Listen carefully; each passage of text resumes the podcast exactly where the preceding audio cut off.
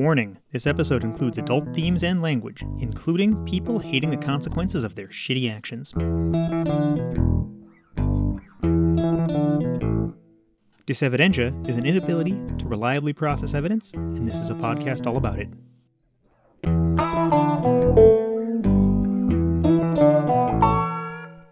This episode was released March 24th, 2021, and we are discussing Disevidentia because it is clear millions of anti maskers are suffering from it.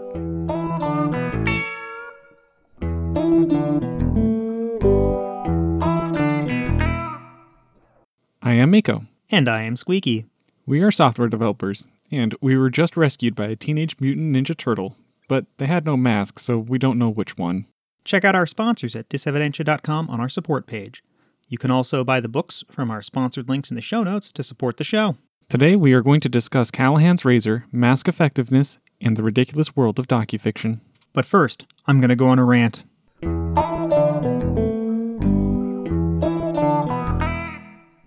People are deeply annoying. I was shitposting on Reddit and stumbled upon a discussion in r Magic the Circle Jerking about trans rights. Her name is Alesha who smiles at death, including the smiles at death part.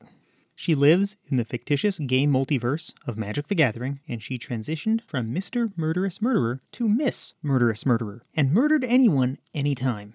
She is a fictional trans character who made people dead that dead named her. Fortunately, most people on this part of Reddit are decent and jumped to her defense. Even though Alesha is the last person who needs defense, it is the right ethical stance. She literally has an army called the Mardu Horde, with swords, horses, spears, and other medieval army stuff. Or, in another timeline, she raised an army to slay the Mardu horde and did so. She's a total badass and has all the rights she wants, and I link to books and stuff about her in the show notes. In this discussion thread, she was parodied as Alesha, who plays sport, and even had her card with the art of her leading the hordes into battle modified with a football. Either this is conservative, bigoted ignorance or a jab at that ignorance, and that ignorance elevates the extremely minor issue of trans people in sports to full blown bigotry in reaction. Clearly, Alesha's ability to run a touchdown is more important than the countless warriors felled by her sword. Gah. Some small fraction of people transition from male to female. Some fraction of this fraction of people then play sports. We should have more sports in America. Again, see the show notes. Some small fraction of that fraction of a fraction of those people go on to compete at a level where it matters in some competitive sporting context. Even then, if there were tons of people, it is still just sports, and there are better ways than laws of working this out. Yet we have asshats pushing laws. Thanks to a paper from Jessica Campisi, a student researching this topic at Bellevue University, we know that there are 71 anti trans bills filed in the last year, and 35 of those focused on sports. This is despite most lawmakers in most states being unable to cite examples of this happening, and even fewer where it is problematic. So, this excuse is bullshit on three fronts, but that doesn't stop it from being used to justify a huge amount of pain and bigotry towards trans people. This isn't the only shitty excuse. People have baseless claims of pedophilia or appeal to some other evidence free ideology like religion. There is real suffering with discrimination. Trans people get passed over for promotions, fired without cause, have lower earnings, and all of that is before the verbal bullshit directed towards them. Being a person that can easily pass for a rich, straight white male, of course, the first place I go is economic harm. But I am sure the random violence trans people face isn't fun either. Fuck the deeply annoying people who care more about which bathroom trans people use than why trans people are fired or excluded just for being trans.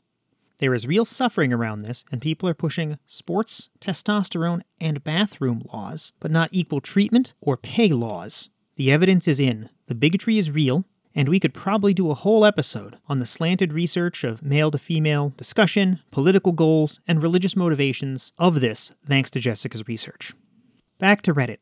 These people verbally barraged anyone, even slightly transphobic. This is good. What is deeply annoying here is that people asking honest questions get attacked too. Someone suggested Alesha kill people. She is fictional, so clearly that can't happen. So one idiot, not understanding, pointed out that transphobia exists on a spectrum and questioned who should be killed, and blathered on uselessly for a while. This person did not get the joke. This person was drenched in a flood of downvotes and foolishly suggested ways to talk about actually changing minds. This person was just stupid.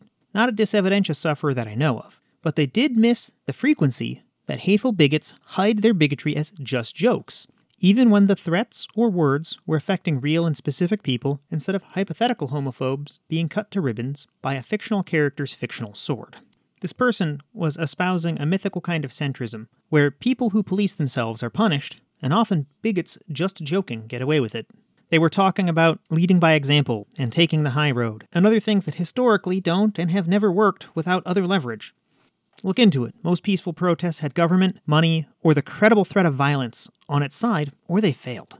Still, this person wanted a serious discussion about trans rights, but couldn't grok that this wasn't the time or the place because Alesha demanded blood. Well meaning trans defenders just downvoted and reported, presuming the idiot to be a transphobe simply because he asked a question, and people not getting the joke reported comments for promoting violence. The discussion was locked and is now a craterous wasteland of deleted posts. The instant demonization of these centrists is also entirely understandable, even if it's deeply annoying. Bigots commonly stand behind a defense of the marketplace of ideas. Let's discuss like adults. I am just asking a question. Or bigotry exists on a spectrum. Bigots like to stand behind such phrases because their ideas are terrible and rightfully the target of derision. But as we are discussing it like adults, they can hide their awful ideas under a cloak of superficially civil words. This all comes back to the paradox of intolerance.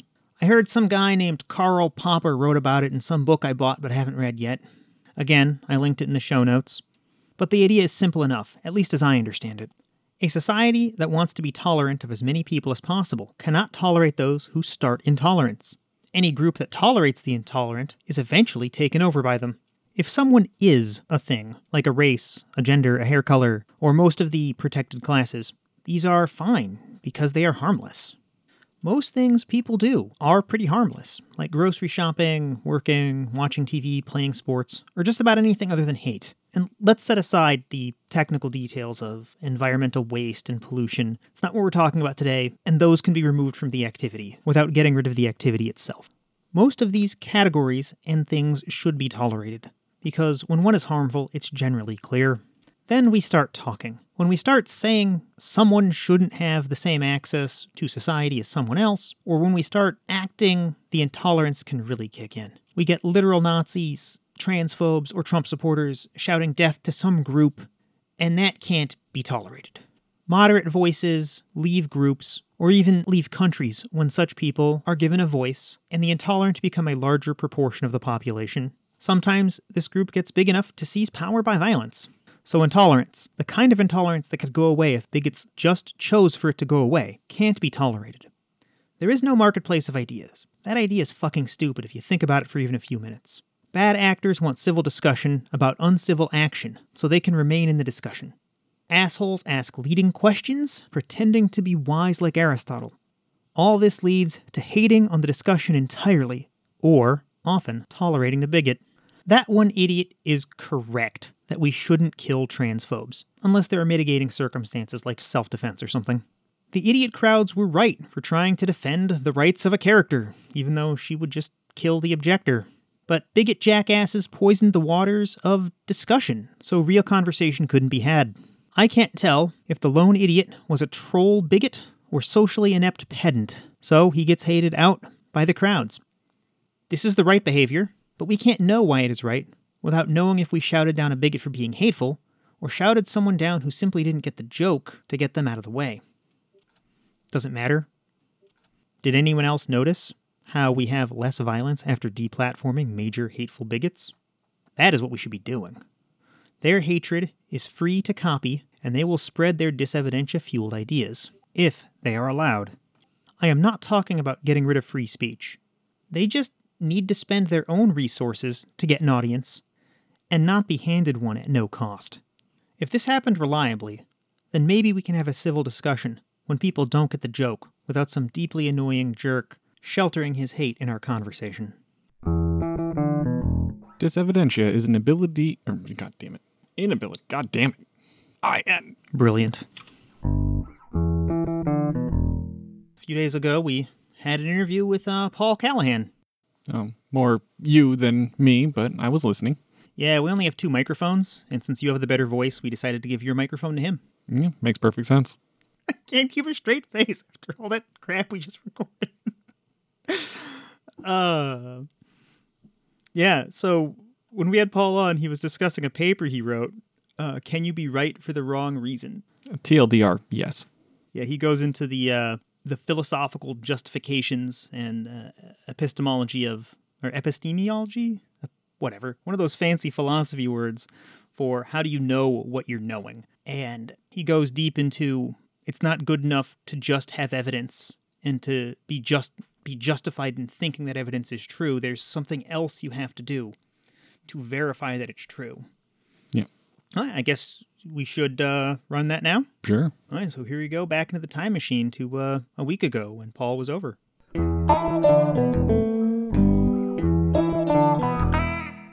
This is uh, Paul. He's just some dude, a friend from gaming, a teacher, and he wrote a document about why you can be wrong for the right reasons and came up with a a way to tell if someone is being intellectually honest, and he's called it Callahan's razor.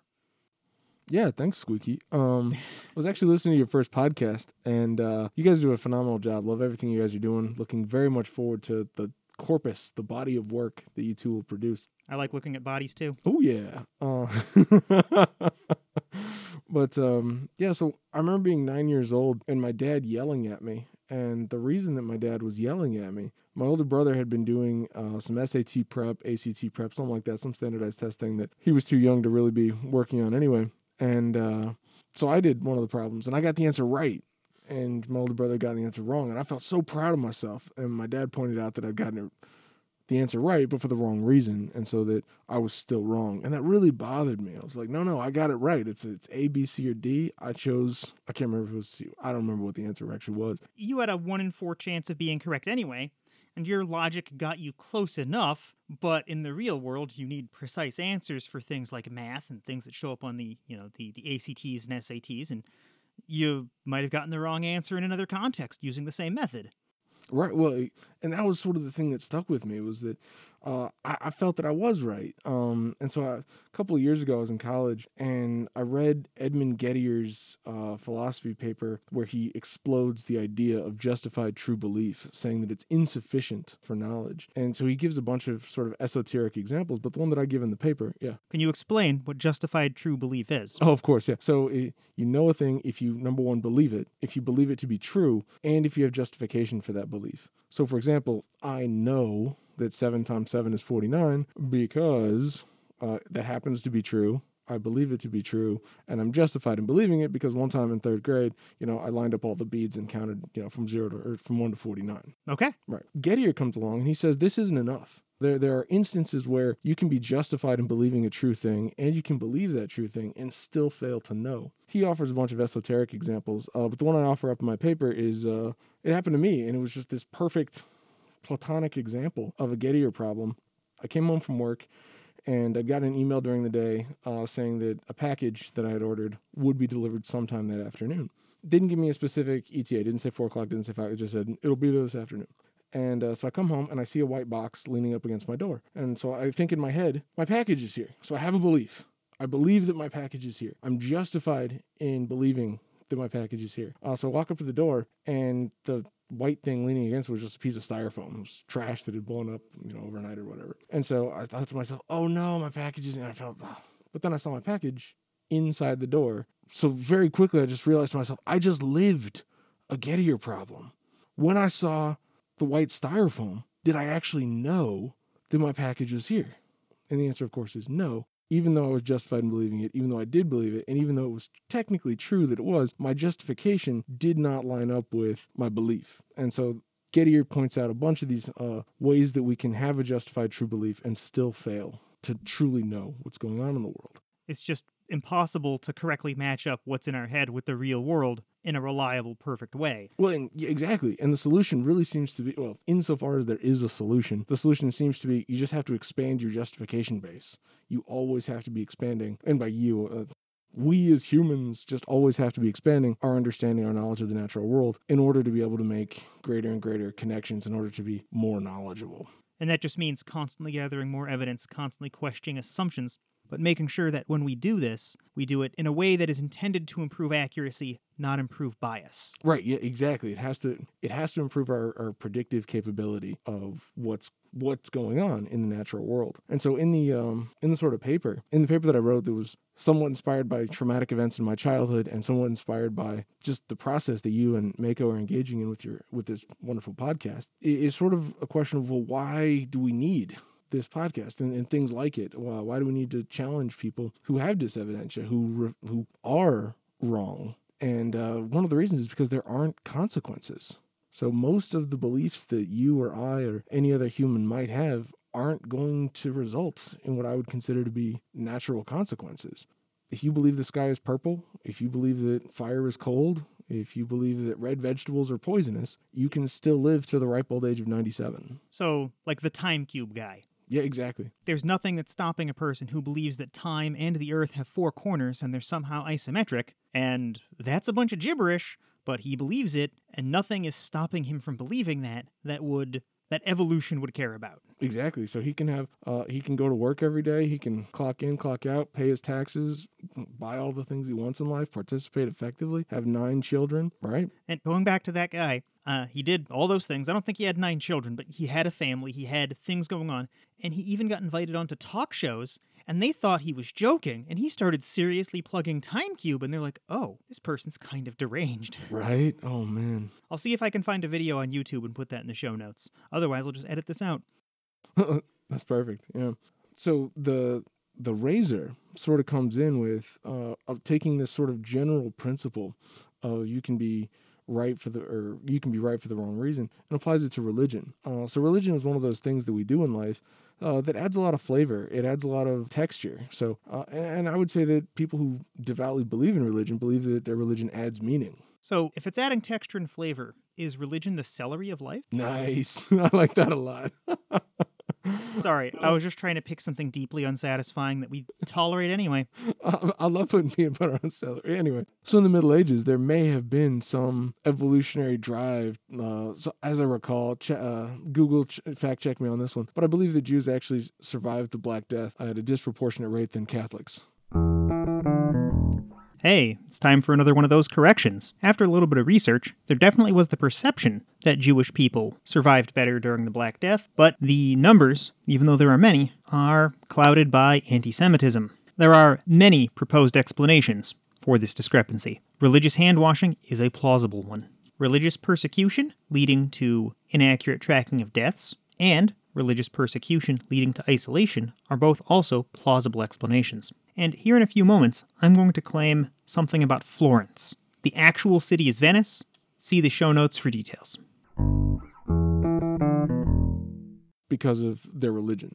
Uh, their the religion had certain prescriptions that they followed that kept them cleaner and safer from. But nowadays, May I? please, The concept of quarantine, it came about in Florence in Italy from religious reading, and there was one specific part of the Bible that said that you should take people out for 40 days. And that's where the notion of a quarantine came from. They isolated people who were sick coming in with the plague and separated them because the Bible said so. And I think this is analogous to, to your example because they're doing it for a reason. They think it's true, but it's not the correct reason. They don't understand germ theory at all, but they are doing it because they have a reason and it did have good results. Empirically, it saved lives, but not because of divine power.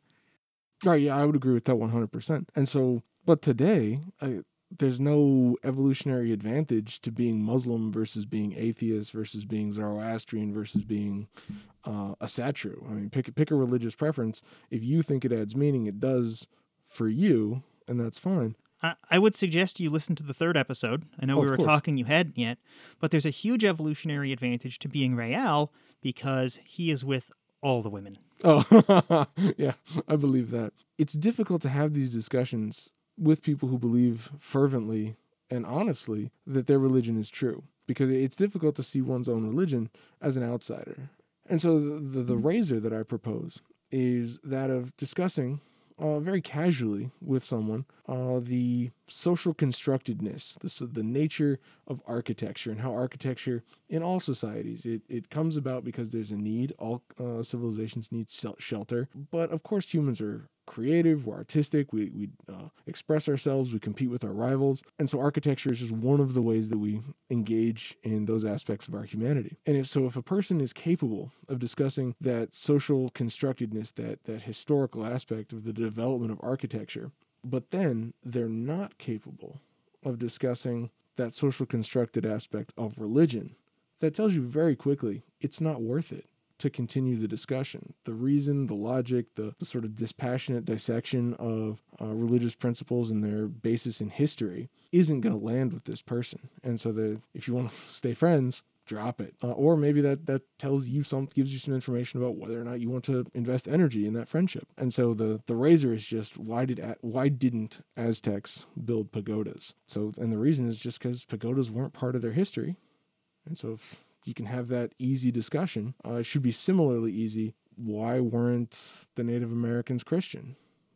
because they didn't develop Christianity. The common example atheists bring up when discussing things like that is if all of science were to be lost, we would rediscover gravity, we would rediscover evolution, we would rediscover all these things because they're based on independently testable, independently verifiable things, and we keep expanding our base for knowledge as per, you know, this discussion. We keep learning more and more, and it keeps steering our knowledge to converge on a single point. Whereas with religion, there isn't that check on the real world, and every culture comes up with a different religion and it diverges. Exactly. So when we have isolated cultures, they come up with their own religion. They don't invent Christianity. A missionary or some other similar cultural exchange has to bring Christianity to other people. Right. Exactly. I mean, I guess, I guess we're. I mean, I'm an atheist, but uh, I guess uh, we're just fortunate that we happen to be in the society of the religion that won. I mean, it, that really is just a a position of privilege to have, which is an interesting thing. And um, so, I guess final thought from the paper is I, I think that the uh, some people who read it might be tempted to say, well, if it doesn't matter if red vegetables are poisonous or not, if I can uh, live my life, why does it matter if I'm right? Right. No, exactly. No, that's the thing. If you're saying there aren't natural consequences, then why do I need to be right? Can't I just choose to believe? Well, uh, I would point out the ozone near calamity. Uh, back before I was born in 1985, a scientist pointed out, I, I think it was the May issue of uh, Nature magazine. That'll be in the show notes. I can't remember exactly which one it was. But um, in the middle of 1985, a scientist published their findings, and it, it, might have been a team of scientists published their findings that there were ozone depleting chemicals coming from various suite of industrial processes, not least of which was air conditioning. And so by 1987, there there was a political solution in place. The Montreal Protocol was passed. I think it was 30 nations uh, initially signed on, and we decided we're going to stop producing these ozone depleting chemicals. We're not going to fry the planet. And I believe now in 2021, you can't get many of those chemicals. There used to be a recycled market, but when I updated my air conditioner, they said don't even bother with that because you won't be able to get your. So we had to get the new stuff, and I've forgotten all the scientific names of those chemicals. But without good knowledge, without having the the correct alignment of our justification with our beliefs as a species, we are definitely screwed. We're, we're going to do something ridiculous to wink ourselves out. And just being members of that and being more responsible ourselves, I, I think is a thing we can do to foster that value so that we have more people doing more effort to expand our justification for all the knowledge we have as a species. Wow. Thank you. That is very insightful. I've always taken a similar but opposite tack on why we should be correct. Oh, of course. My view has been well, I, guess actually it really is analogous, or it really is the same as what you're saying. I choose to try to be correct and correct in my methods, not just to prevent some major calamity. But if I let one bad belief in on bad reason, I will reuse that bad reasoning somewhere else. And I think this is why we see a huge overlap in evangelical Christians and QAnon believers. Well, in order to become an evangelical, you probably had to do something to your critical thinking to the point where you couldn't accept evidence. Most people who accept things like evolution see tons and tons of evidence and become some more moderate flavor of Christian. You know, they're they're they're Catholic or they're some other Protestant. And then if you can accept that the earth is 15 or 5,000 years old and you think we all came into existence all at once and you can ignore all that evidence, you have this powerful mental mechanism now for ignoring reality, then it doesn't seem so far out there. It doesn't seem delusional to believe that Joe Biden is a zombie harvesting the adrenochrome from orphans for his own personal satanic rituals. Oh my God. Right. And and those people are fostering micro communities that are denying us the next great engineer. Oh, that is out there. Oh man, oof. Well, and those micro communities, the they're fostering environments where we're not going to get the next engineer, the next scientist, the next breakthrough. I think individuals still matter, and I agree with you 100% on this one. Was there anything else you wanted to plug, or did you want people to be able to contact you? Do you have like a Twitter handle or website or book that you're uh, pushing? I have nothing. I'm I'm just a guy, but I really appreciate the offer. Okay. Thank you for coming on to the Disevidentia podcast. We appreciate having you. Oh, this is my pleasure. Thank you so much.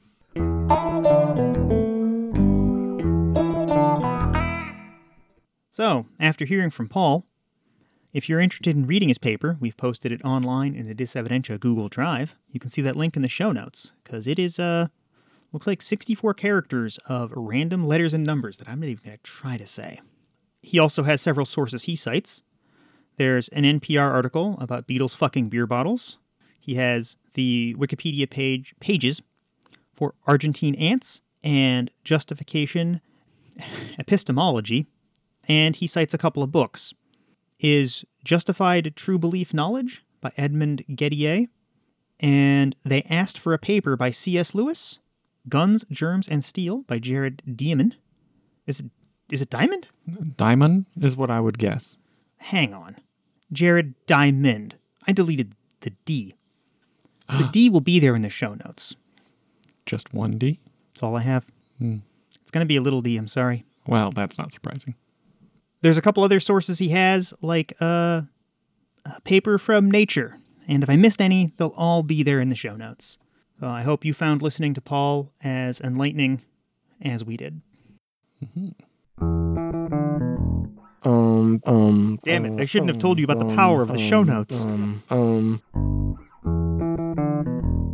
Masks have been a divisive topic somewhat for pretty much this entire pandemic. A whole lot of people say that they don't want to have to wear masks, and then from there, they try to argue that masks are not actually all that effective, or they inhibit breathing and cause other kind of health problems. And they come up with all of these weird justifications. And with that pushback, there's a whole bunch of other people on the other side that say that actually, no, these things aren't necessarily true. So, like everything else in modern politics, one side is using evidence and one side is full of idiots? Which one's which? Well, I mean, I think you can guess which one is using evidence, but they.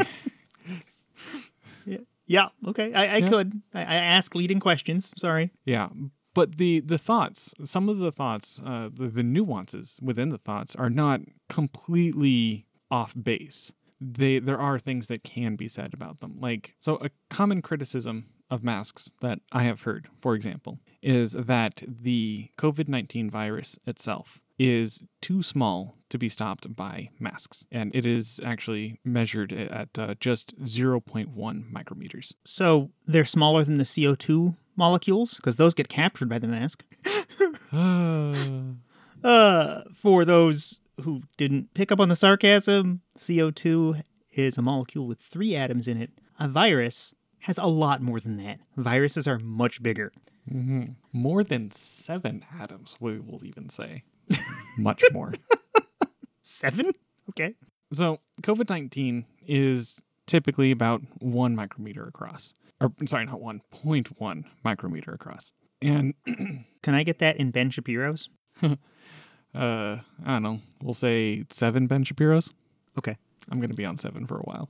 Oh, is Ben Shapiro seven atoms tall? He wishes. Wow. So, most masks only provide coverage for, uh, can like block microbes like and, and viral loads that are down to about four micrometers, which is much larger than 0.1 micrometers. So, that is kind of true. But this is also missing a lot of critical context.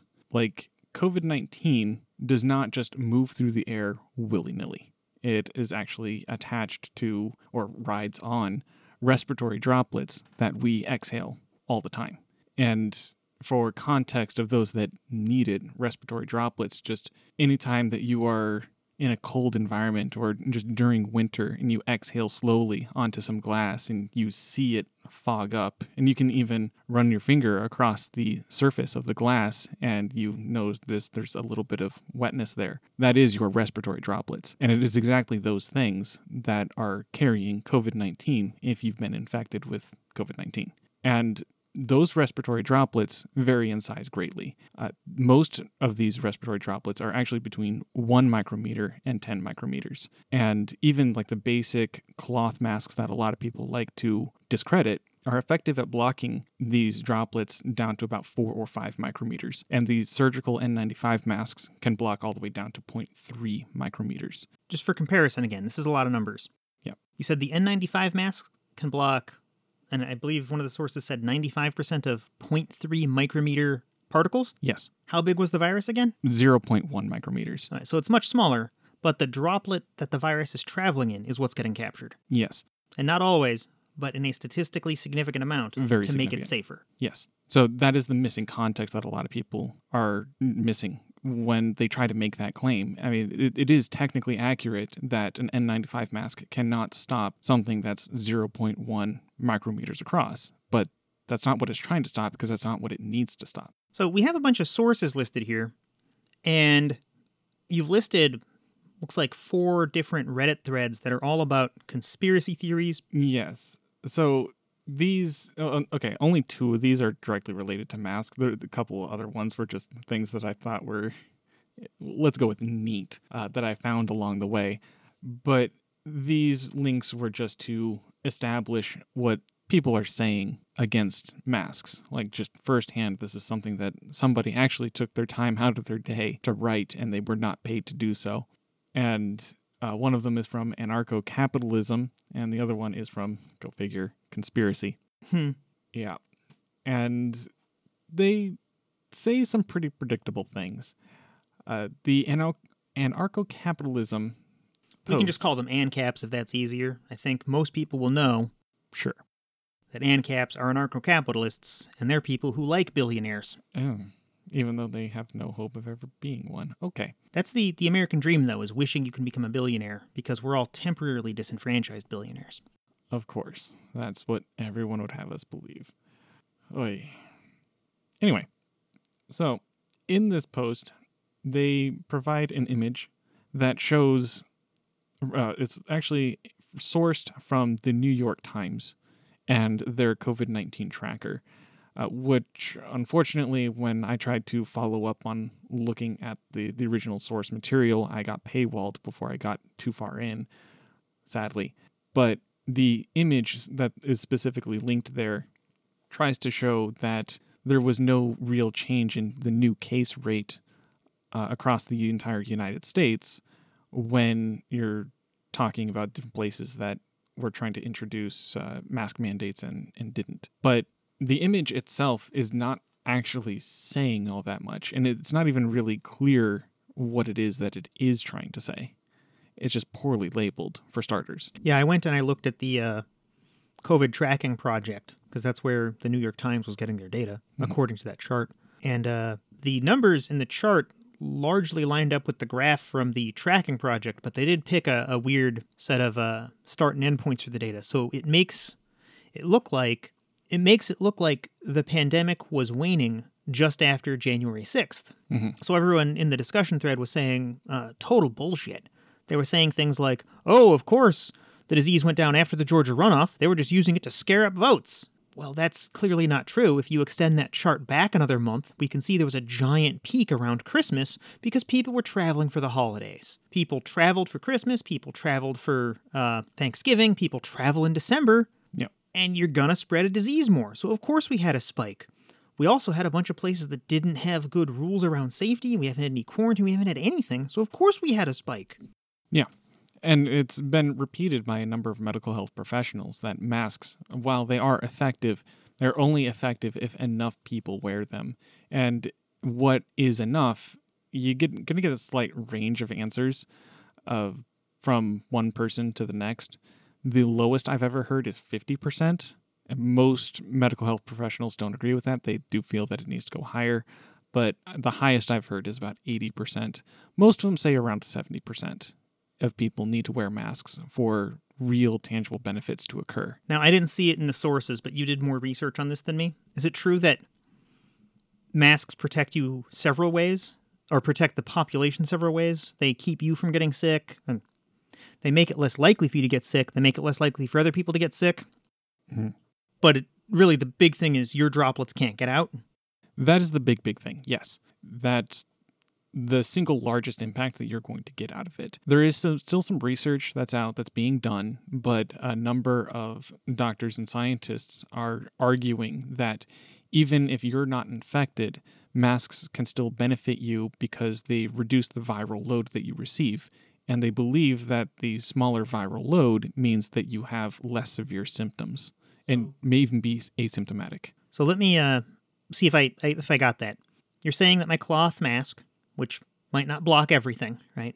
If you spew a bunch of droplets into the air by just talking Mhm. with your buttery smooth voice, hmm then I breathe in your buttery smooth droplets. If I have no mask, I'm going to get them all. But if I have a mask, I'll get some.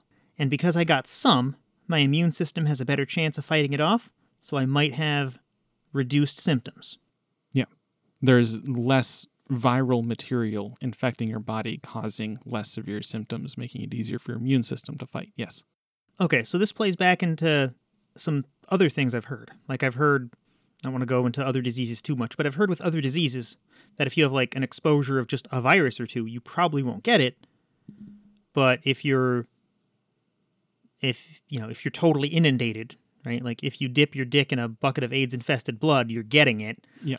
But if you get like a, a needle prick, you might not, as long as like you don't get like injected with a bunch of stuff. Yeah. Okay. That is the basic idea. And again, I, I should stress that that is not science that we have completely concluded. Those studies are still ongoing because the pandemic is still ongoing and still fresh. some of the sources I saw Material Matters, one of the 538 ones. I'm not sure if you got to all of those, Yep.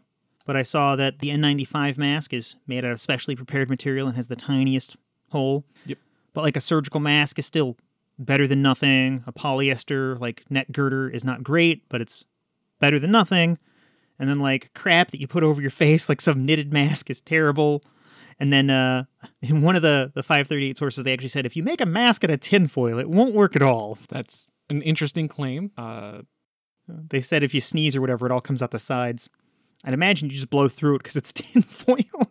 yeah, yeah. You you don't want to just redirect the airflow. So you don't want something that's completely solid. You want something that is a, a fine enough mesh that the air goes through and nothing else does. That is the ideal case. So it, people that like to joke that just oh put a plastic bag over your head eh, that won't work for a few reasons.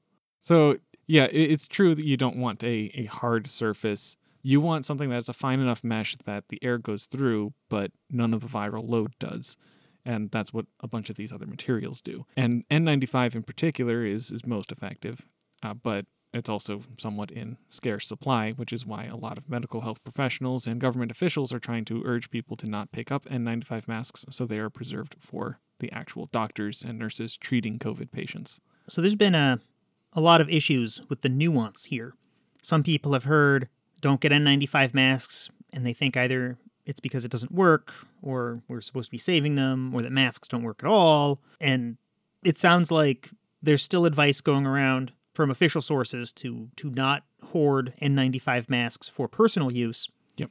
And to definitely use a cloth mask of some kind for personal use. And that is to free up the N95 mask for medical professionals and first responders. Yes. Uh, and you know, surgical masks that applies a little bit less to because surgical masks are easier to mass produce and manufacture. So there's less of a like I don't want to say mandate, but less stress on not purchasing those. But cloth masks are easy enough to uh, create, to wear. They are mass produced, and we even have a roommate that makes some cloth masks themselves, and so they're just easy and readily available. And again, as to repeat what I said earlier, they the cloth masks, even the basic ones, as long as you're using a reasonable material, they will still block any droplets or, or viral loads or any particulates that are down to four or five micrometers depending on the material. And again, most of these water droplets that you are exhaling are between 1 and 10 micrometers. So it's still going to block about half of those particulates. All right. So I'm going to simplify again. There were a lot of numbers there. Yes. Wear a cloth mask. That Yeah. simple? Well, You'll know better if you should be doing better. Like if you're a doctor, you'll know what you should be wearing.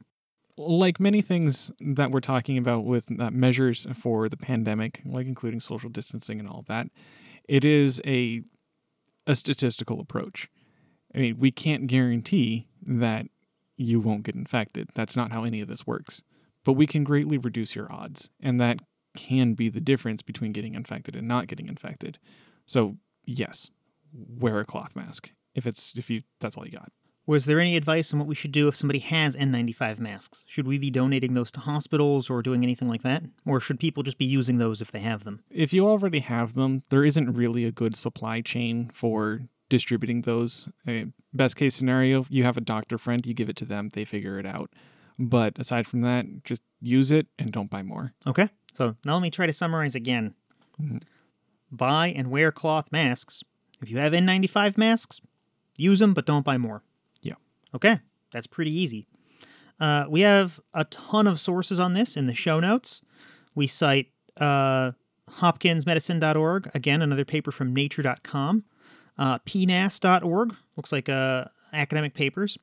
We have 538 and the COVID Tracking Project. We link to four Reddit threads and abc13.com. Oh, this video is awesome. We didn't talk at all about this video. Oh, that's kind of I don't want to say important, but yeah, let's let's let's take a moment to talk about it.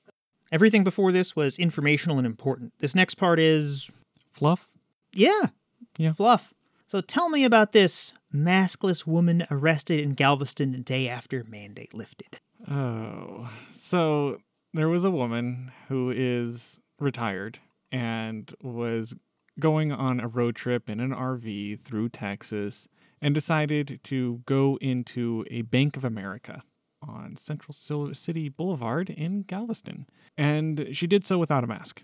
And there are strict mask rules within these banks because even though the Texas uh, the state of Texas lifted its mask mandate, individual businesses still have the right to exercise whatever mask mandates that they want, and Bank of America did. And so when she walked in, she figured that there would be no problem, that the state of Texas has said otherwise, and their requesting for a mask just was invalid. I, this is me speculating. I don't actually know this. So this person who's conservative, who's a Republican, presumably believes in things like freedom and property rights, didn't believe in the bank's right to demand safety equipment? It would seem that way.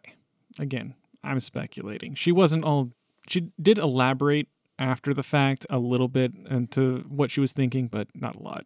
Yeah, her her logic didn't seem very coherent. She seemed to think that the state lifting the mask mandate meant that masks were banned, and that's an entirely different kind of claim. I, I don't remember hearing that claim. Uh, Maybe I- I read between the lines. maybe. Uh, she did explicitly say that she didn't think the pandemic was real. So there's that. Grade A dysevidentia sufferer. Yeah. It's hard to find them so cleanly and clearly. But we're going to link to this video. It is so good to watch. there the highlights of it real quick is that she was confronted by staff uh, to put on a mask she said no they called the police the police confronted her to put on a mask she still said no and then she said oh what are you going to do arrest me and the officer said yes and then arrested her And during this, the other bank patrons were just on looking, and she must have interpreted it as pity or something. But she was asking for help, and she's like, "Uh, Do I deserve this? Or, she claimed police brutality yes, that's right. She's like, This is police brutality. And the other people in the bank were like, No, no, it isn't. Like, calmly, not even yelling, just several people being like, No. it was pretty unanimous It was so good. yeah Just you're being arrested, and you're putting up the best fight you can, and everyone else around you's like, No, you deserve this. like this is justice this is what the police should be doing with our tax dollars Like the only way it could be better is if the other people at the bank were like hitting her with a pillow or something. like it shouldn't escalate to real violence for this. Just shameful violence. Like, look, you're too inept to defect to deflect this. Mhm. Okay. Was this the only incident involving this woman? No, we didn't scare up a source for the other incident because uh, honestly, I don't want to give this woman too much attention. But she was caught and arrested at another location for not wearing a mask, I think two days later. So maybe she's some kind of attention seeker, but she's going to have legal problems later. Doing this stuff willfully makes the second uh, charge so much worse. Yep. Oh, goodness. All right, so here we go back into the time machine. Oh boy, time machines. Doodly doo, doodly doo, doodly doo. Oh my god. Okay, so lightening up from a pandemic and trying to understand the nature and fundamental value of truth and questioning your own knowledge. We have docufiction. Uh huh. This stuff is goofy. I encourage you to watch everything we linked in the show notes. It's all hilarious. There are some really good ones, and there are some, I don't want to say terrifying ones, but certainly some worrying ones. So, docufiction, most of us have probably seen some piece of it. So, this is just, hopefully, this will just be a labeling of something you already know. But docufiction is when you, or is when a content producer puts something out there that's not true, but they put it out in the, the shape of a documentary. When we were, if you're of millennial age, it's highly likely that in one of your, your middle school or high school textbooks, you read about that scientific study, or maybe even saw a video of, of a scientific study where they gave different drugs to spiders. Mm-hmm. Right? They gave the spider alcohol, they gave the spider marijuana, they gave the spider meth, and it did different things, right? It screwed the web or it couldn't make a web. And this is great to teach people because it's like, hey, here's an experiment, here's a, a distinct result. People have seen spider webs, here's a testing procedure. This is readily understandable and there are concrete results. So it's a great way to teach experiments. And then this Canadian nature group made what looks like a documentary about this, and then the crack spider busts a cap in the caffeine spider's ass, and it's it's good. They were smart enough to do the slow roll, and like the first weird claim, you're just like, I'm sorry, really? So docufiction exists on a spectrum, right? There's the real innocent fun stuff like this, right? yeah. It, it escalates to the point of absolute absurdity to where you you know it's not serious. Oh yeah, there's a spider driving a little car, right? Yeah. And he's driving away from his child support payments. Clearly not real. Mhm. unfortunately, we we mean, unfortunately, we know that this means somebody out there believes it. Luckily, that is so few people we can ignore them. Yeah. But there's a spectrum here. Right? There are things that are slightly more plausible. Right? Yeah. Like birdsaren'treal.com. That's pretty ridiculous. Yeah, the, the It's they seem to not quite take themselves seriously, but there's enough doubt there that maybe some of them do. Oh yeah, like I watched their video that was set in the 80s, but they kept talking about megapixels. The word hadn't been invented yet, right? That was like a 2005 word. Neat. So real subtle stuff like that, they make mistakes, but they're joking about it, right? They're like, and the birds are replaced with drones. And clearly this was made by a bunch of Zoomers, right? They're of that age now where they're in college and stuff. Mm-hmm. Well, older ones, yeah. Yeah, and they did. It was a really good. It was a really well done video. They nailed like film grain, like you'd see in the 80s.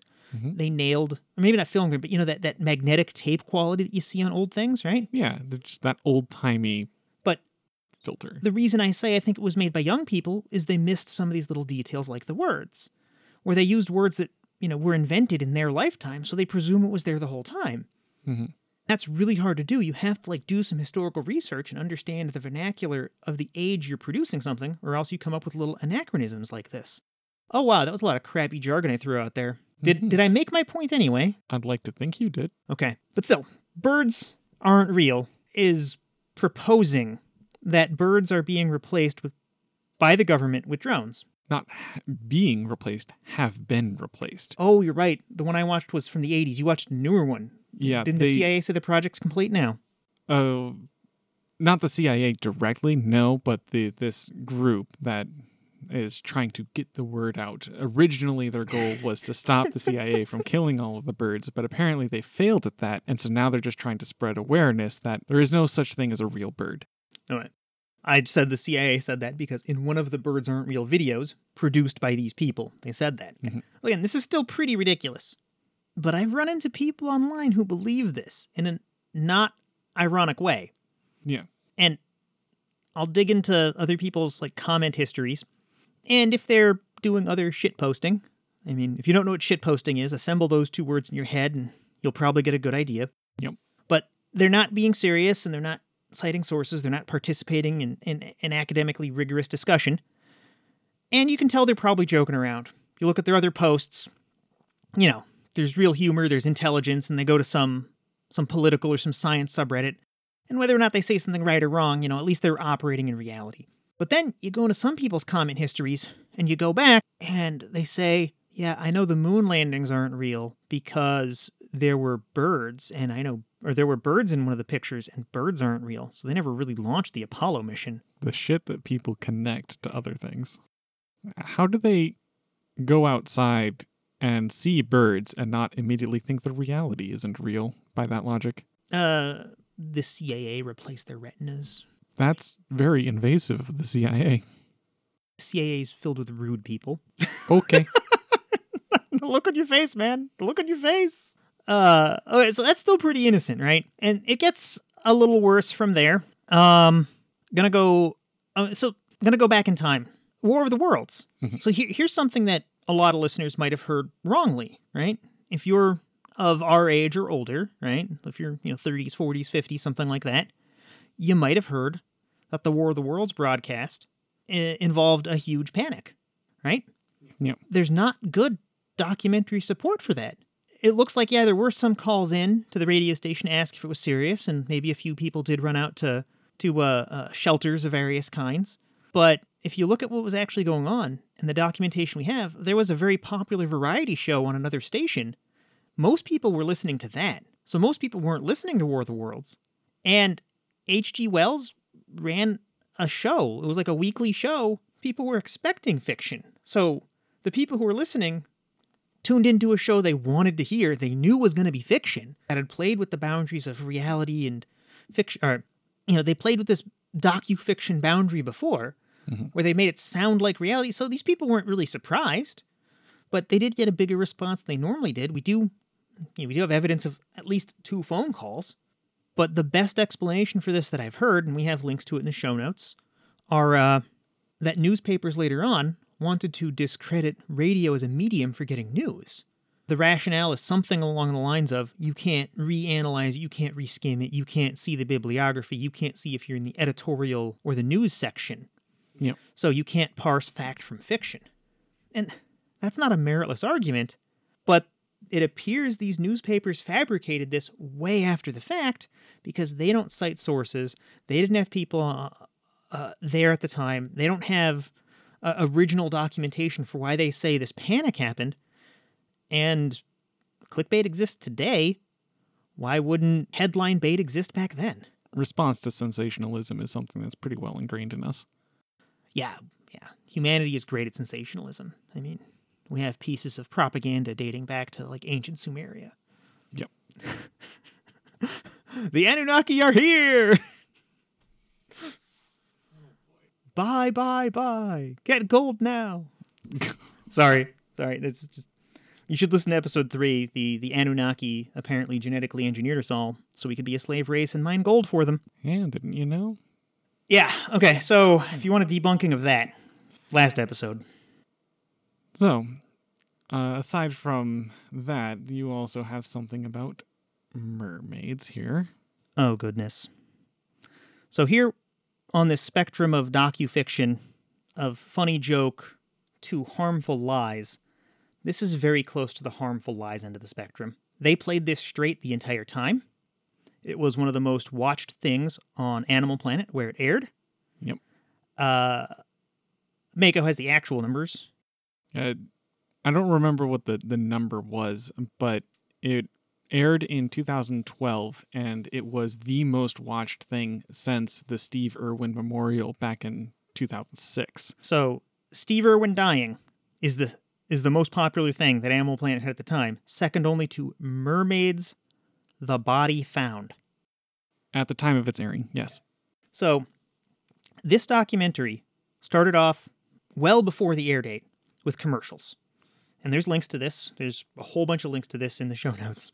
Mhm. But they had uh, kids on a beach filming them finding a mermaid with a what appeared to be a flip phone, and it looked like a dead corpse. Could have been plausibly a small shark or a dolphin or something. Uh, and they start poking it, and it's very much like a, a, a Hollywood style jump scare.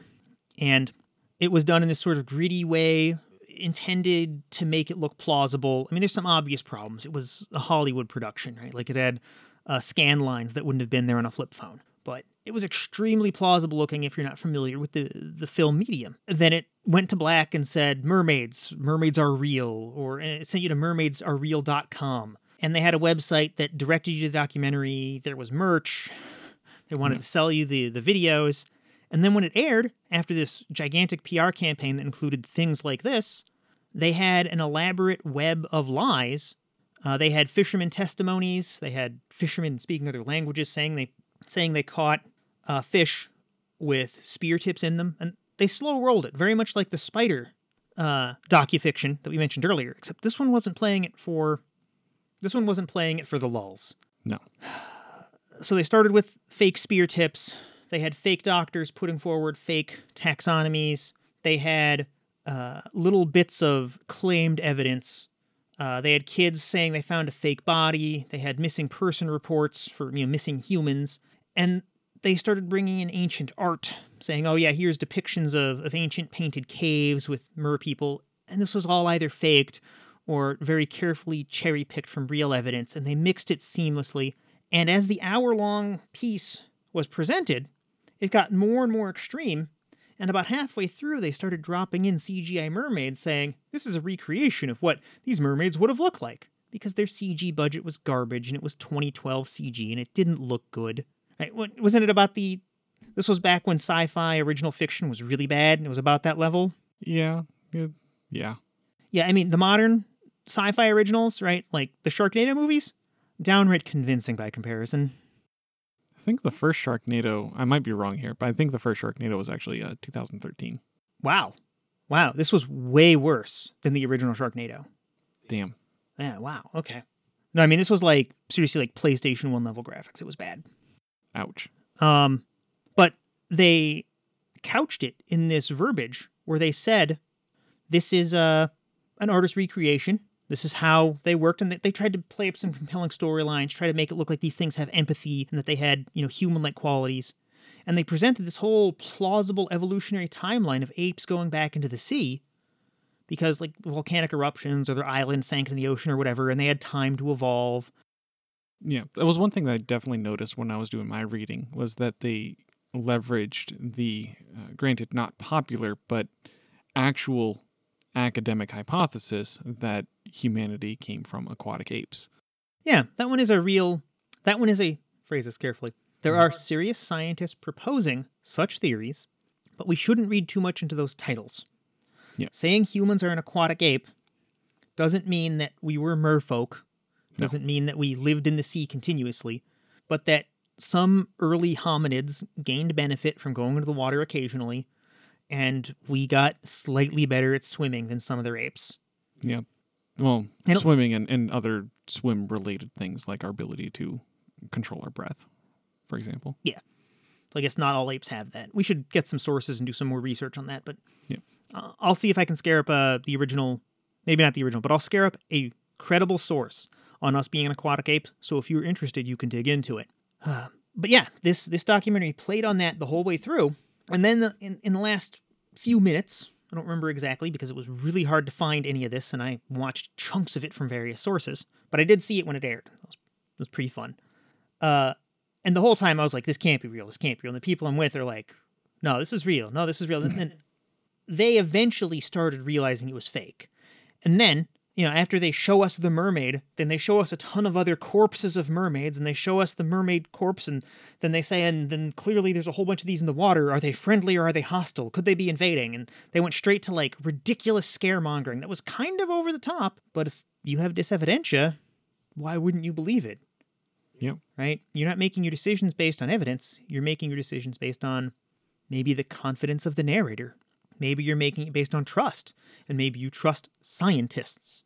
The sheer sensationalness of the message. Yeah, there was a high emotional load packed into this documentary Yeah. And if you make your decisions based on emotion, or if you trust again the generic label of scientists, which these people claim to be, or if you just or if you trust authoritative sources, and this aired on Animal Planet, and this was before Animal Planet went to complete shit and became like you know competitive gardening and, and reality TV, whatever, right? When it was still like, let's watch animals doing animal stuff.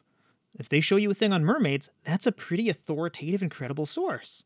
Yeah. A, a lot of people would think that because they're like, oh, yeah, I'm here for all of these educational shows, and now this thing that always gives me educational shows is giving me this. It must be educational. Yeah, yeah. This was really when their credibility started to tank, in my opinion. I'm sure we can find some other examples, and probably was more nebulous than that. Well, one other example, from what I understand, is they also did something about dragons. Yeah, that was like two weeks later, and I think it was the same team that made the Mermaids documentary. The Dragons documentary was way less plausible. It was it was a blast. Okay. But the reason we bring this up and we harp on it so long, it sounds like no one should be able to believe this because everyone listening to this podcast presumably values evidence. I'm sure many of us take for granted our ability to process evidence, but I'm going to go back to when I worked at Nebraska Book, when I gave that rant in the first episode, and I mentioned that coworker that believed in a hollow spherical Earth and an Earth that was flat and a disk. This one person believed both of these mutually contradictory conspiracy theories. Believe it or not, he didn't think mermaids were real. He had a friend who thought mermaids were real. Oh. He didn't carpool with us every day, but he did carpool with us often enough.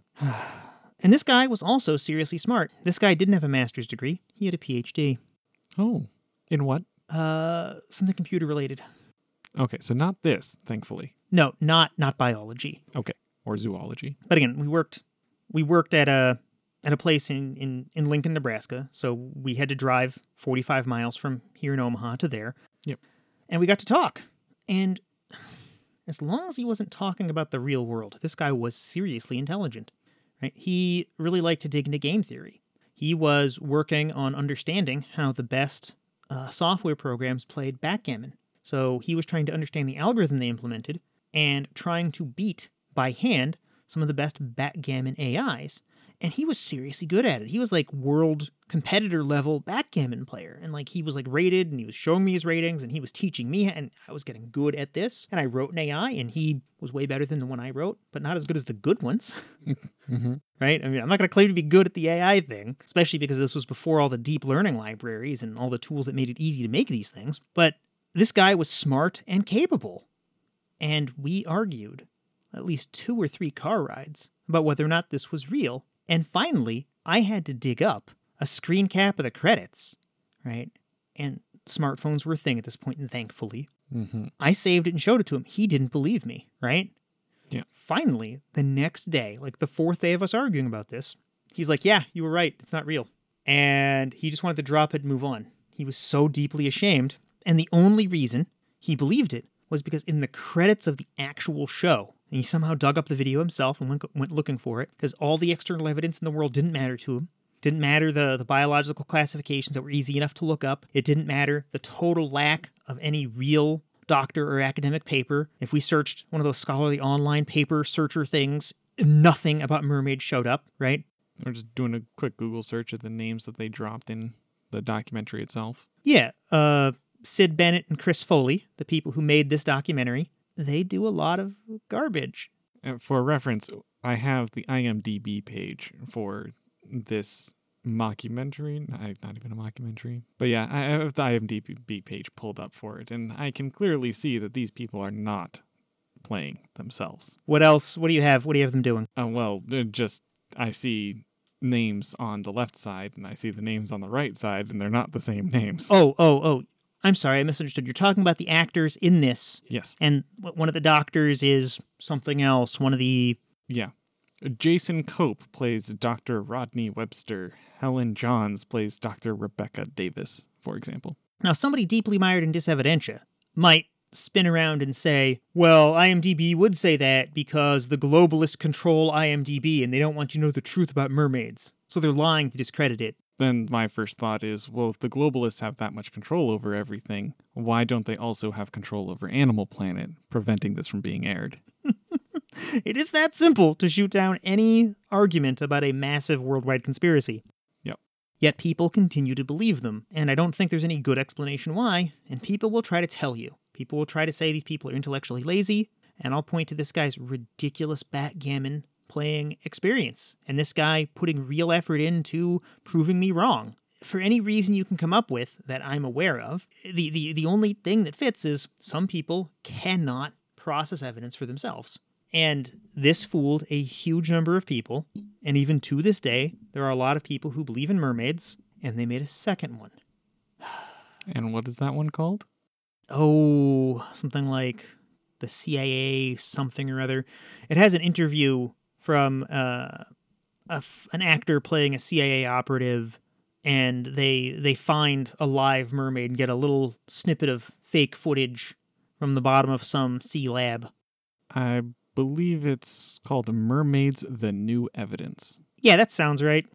And that was released in 2013. Yep, a year later. Yep. Anyway, we have links to a bunch of this and a giant playlist. This is on YouTube. And unfortunately, there's even links to other places not handling this level of misinformation intelligently. Um, groups like the Wall Street Journal downplay how hazardous it is to freely mix fact and fiction so thoroughly. So they're saying, oh, yeah, no one's going to be fooled by this. Except for all the people who are. Yeah. so traveling further down the spectrum of docufiction, where do Bill O'Reilly and Tucker Carlson fit in? Oh, sweet Jesus. All right, let's let's leave them out of it. At least Tucker Carlson pretends to operate in reality. At least he acknowledges when things happen that are like Well- unquestionable proof. Selectively, I would say, but sure. He does a non zero amount of that. Yeah. Uh, we have a link to some of his ridiculous stuff in the show notes too. Going even further down the rabbit hole of docu documentary or news style uh, information or news style format with misinformation packed in. Probably the king of it right now is Infowars. Yeah. Alex Jones openly lies, openly states things that are not true. In a recent episode, he was claiming to have a plan that the globalists have to kill everyone by 2030, and he's been saying stuff like that. I mean, if you pay any attention to him, you'll know that the globalists have successfully executed their plans to kill us 20 or 30 times, and he keeps claiming he's accurate. He just isn't. Uh, I linked to a, a podcast called Knowledge Fight, where you don't have to actually listen to Alex Jones's very long and very boring shows. You can get just some juicy bits and see how wrong they are, along with commentary commentary that intelligently rebuts it. Mm-hmm. I don't agree with everything that Dan and Jordan say, but I at least acknowledge Dan and Jordan operate in reality. That is a pretty big upgrade over Alex Jones. And I say that so negatively.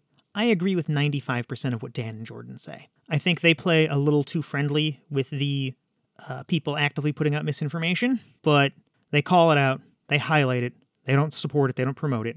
We have so many people out there putting disingenuous crap out there, and this spectrum of where is harmless, where is where is it okay to be on this? Is the spider thing is there an ethical problem putting out a joke like the spider documentary? I want to say no, there isn't, but uh, that's just because I can't fathom anyone actually taking it seriously. Yeah. I, I haven't met anyone who takes it seriously, but I've had indirect dealings with people who took the birds one seriously, and I've had very direct dealings with people taking the mermaid thing seriously. And practically everyone I know has been misinformed on the War of the Worlds one. Mhm. Right? Or the War of the Worlds thing wasn't a real thing, but we took misinformation in about it. So we have this like layer of incorrectness. There's a lot of examples about that specifically, like eating spiders in your sleep. Oh, that's a good one. Yeah, because we don't. Yeah. Spiders, it turns out, don't like being eaten, so they don't crawl into mouths. Yeah.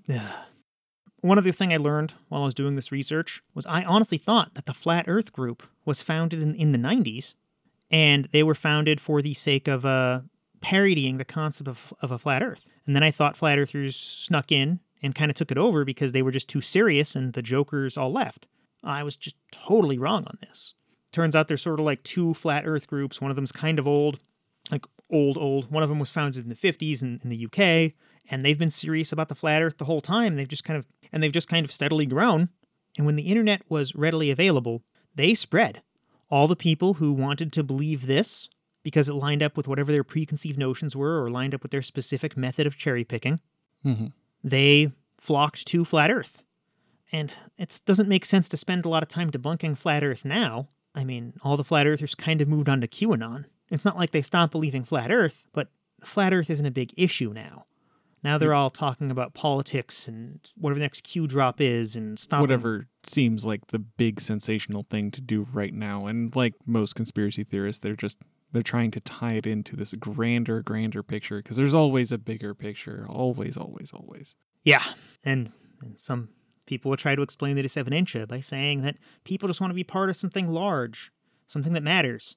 But that also doesn't line up because sometimes these conspiracies are ridiculous and don't matter. Well, if they become convinced that it matters, then that still fulfills that. Well, I mean, nobody's been able to explain to me in any coherent way why a flat Earth. W- why is someone lying about that inside the structure of the flat Earth belief? Nobody can explain why that is, and some people take stabs at it and say things like, "Well, resources." I'm like, "Well, what about resources?" They say, "Well."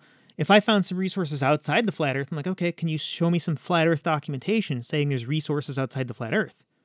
And no, the flat even the flat earthers don't have that documentation. They're asserting no one's been outside the ice wall or the firmament or the crystal dome or whatever that specific flat earth model says. Mm-hmm. So it's like why are the globalists, the Illuminati, the Jews, the lizard people, you know, these are groups the flat earthers say are lying to us. Why? They don't think that far ahead. The very limited the very limited amount of discourse that I've had with these kinds of people, it just it seems to come back to they feel this is correct and when that feeling is sufficiently satiated, they simply stop asking questions. I would agree with that. That is an accurate representation of their behavior. I don't know why, but yeah. Yeah. yeah, so there's a spectrum of docufiction. Some of it's downright harmful, some of it seems light and funny. There's an ethical line somewhere in the middle. I don't know where it is. Somewhat related, where do you think on this spectrum Blair Witch is? I actually haven't seen the Blair Witch Project. Oh, Now, I have Fun. seen the Bear Wench Project. not the same. That's totally harmless fun. Yes, they make that much more or less clear. Ah, very good. Yeah. Blair Witch, on the other hand, uh, they, they did eventually make it very clear that it is a work of fiction, but as a part of a viral marketing campaign, they did everything in their power to give it an air of legitimacy. And then a lot of people missed the memo that was in fact fake after the, the fact. Oh yeah. The the retraction never gets as much traction as the initial lie. Yeah. So yeah, that's kind of harmful. And when was Blair Witch? Was that late 90s? I want to say 96, but I'm not positive. kind of I kind of want to say 96 as well. Um yeah, I kind of want to say it's not as harmful as some of the other things because the satanic panic was all in the 80s and we were kind of done with it. So this was playing on a really dead meme at that point. Yeah. But I mean, we still we should in my opinion as a society have some stronger expectations on sorting our fact from our fiction. Cuz things like Tucker Carlson, he in a court document said, let me pull it up. By all means. I'm doing a web search for Tucker Carlson, no reasonable person. Oh, great. Business Insider Fox News won a court case by persuasively arguing that no reasonable viewer takes Tucker Carlson seriously. I'll read this, make sure it's accurate, make sure my understanding is correct. I'll issue a retraction later. I'll edit it into the show if I'm wrong. But It raises the important question how many unreasonable viewers does Tucker Carlson have? that's why we made a podcast all about Dysevidentia and the millions of people who dislike masks. Mm-hmm. Yeah, so Fox News isn't claiming to be news. In court documents, they're saying no reasonable person would believe us. And they're the most popular news station in the country. Yep. And he's their most popular talking head. Yep. So yeah, that's why I lump him in with docufiction. That's kind of ridiculous. so I, I think we need some sort of law, legislation, social norm, something that effectively enforces when people are claiming to be news, they need to be held to a higher legal standard, right? If Rachel Maddow starts lying to me, I want to know that she'll be punished if she like starts misinforming me. If Tucker Carlson's lying to me, I want to know that he'll be punished. He's putting himself in a position of authority and truth and not issuing the, even the, the slightest retraction like the Mermaid documentary did. At least they put in their end credits it wasn't real. At least mm-hmm. Blair Witch came out later and said it wasn't real. That is the, the common tactic for a lot of these these things, uh, like Tucker Carlson, is to claim that it's either satire, and that's actually a defense that Alex Jones himself has used in court, claiming he is just satire, and or saying that they are editorials, so they can dodge the need to claim truth in what they say. Yeah, yeah. And that works sometimes. It didn't help Alex Jones in all of his court cases. He did lose some of them. Yep. But he did enough court cases were won against him, were threatened against him that he did at least back off of the Sandy Hook shooting. Yeah, that was the big one that like even saying it's a prank doesn't matter. Yeah, because if it's a prank, why are people actually trying to bring violence against these people? For people not familiar with that, Alex Jones is a damn dirty liar, and he tried to convince everyone that the parents of the dead children after the Sandy Hook school shooting were crisis actors and that they should be harassed because they're tools of the globalist. Yep. And there were numerous death threats, and I'm not sure if there were any actual incidents of violence, but There were threats of violence, people actually driving up to Sandy Hook and harassing the parents. do we have anything happy we can say about docufiction? Uh, Bear Wench is pretty good. if you're into just Skinemax level of porn, go watch the Bear Wench Project. Um, that spider video, freaking hilarious. Watch that. It's amazing. Highly recommend. Check out any of the other show notes too. We do have some reading linked in here. We link to NPR, birdsaren'treal.com, uh, Business Insider. We have a couple YouTube links to playlists for mermaids and Tucker Carlson. If you want to check out InfoWars, check out Knowledge Fight. And I will scare up some source for uh, the Alex Jones.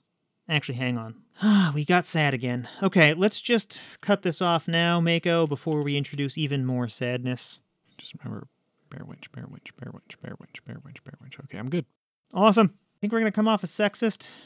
Hopefully not. you know, if you're into it, there's some sexy merman in that mermaids documentary. Look for that. It's equal opportunity. Oh yeah. okay. Uh. Evidentia is a superpower allowing you to hyper reliably process evidence. Wait, Literally the opposite of what we're trying to say. Thanks to our supporters, including Amazon. See the links in our show notes so you can get books and support the podcast. thanks to our ongoing Patreon supporters at the enthusiast level or better, Jared and Duct Tape. You can support us by becoming a patron at patreon.com slash dysevidentia. If you spent all your money on fancy masks for a fancy masquerade, you can still support us by liking, subscribing, leaving reviews, and sharing the show with your friends. Copyright 2021 Blacktop Studios Inc. Intro music was Slow by Pit X, used with permission.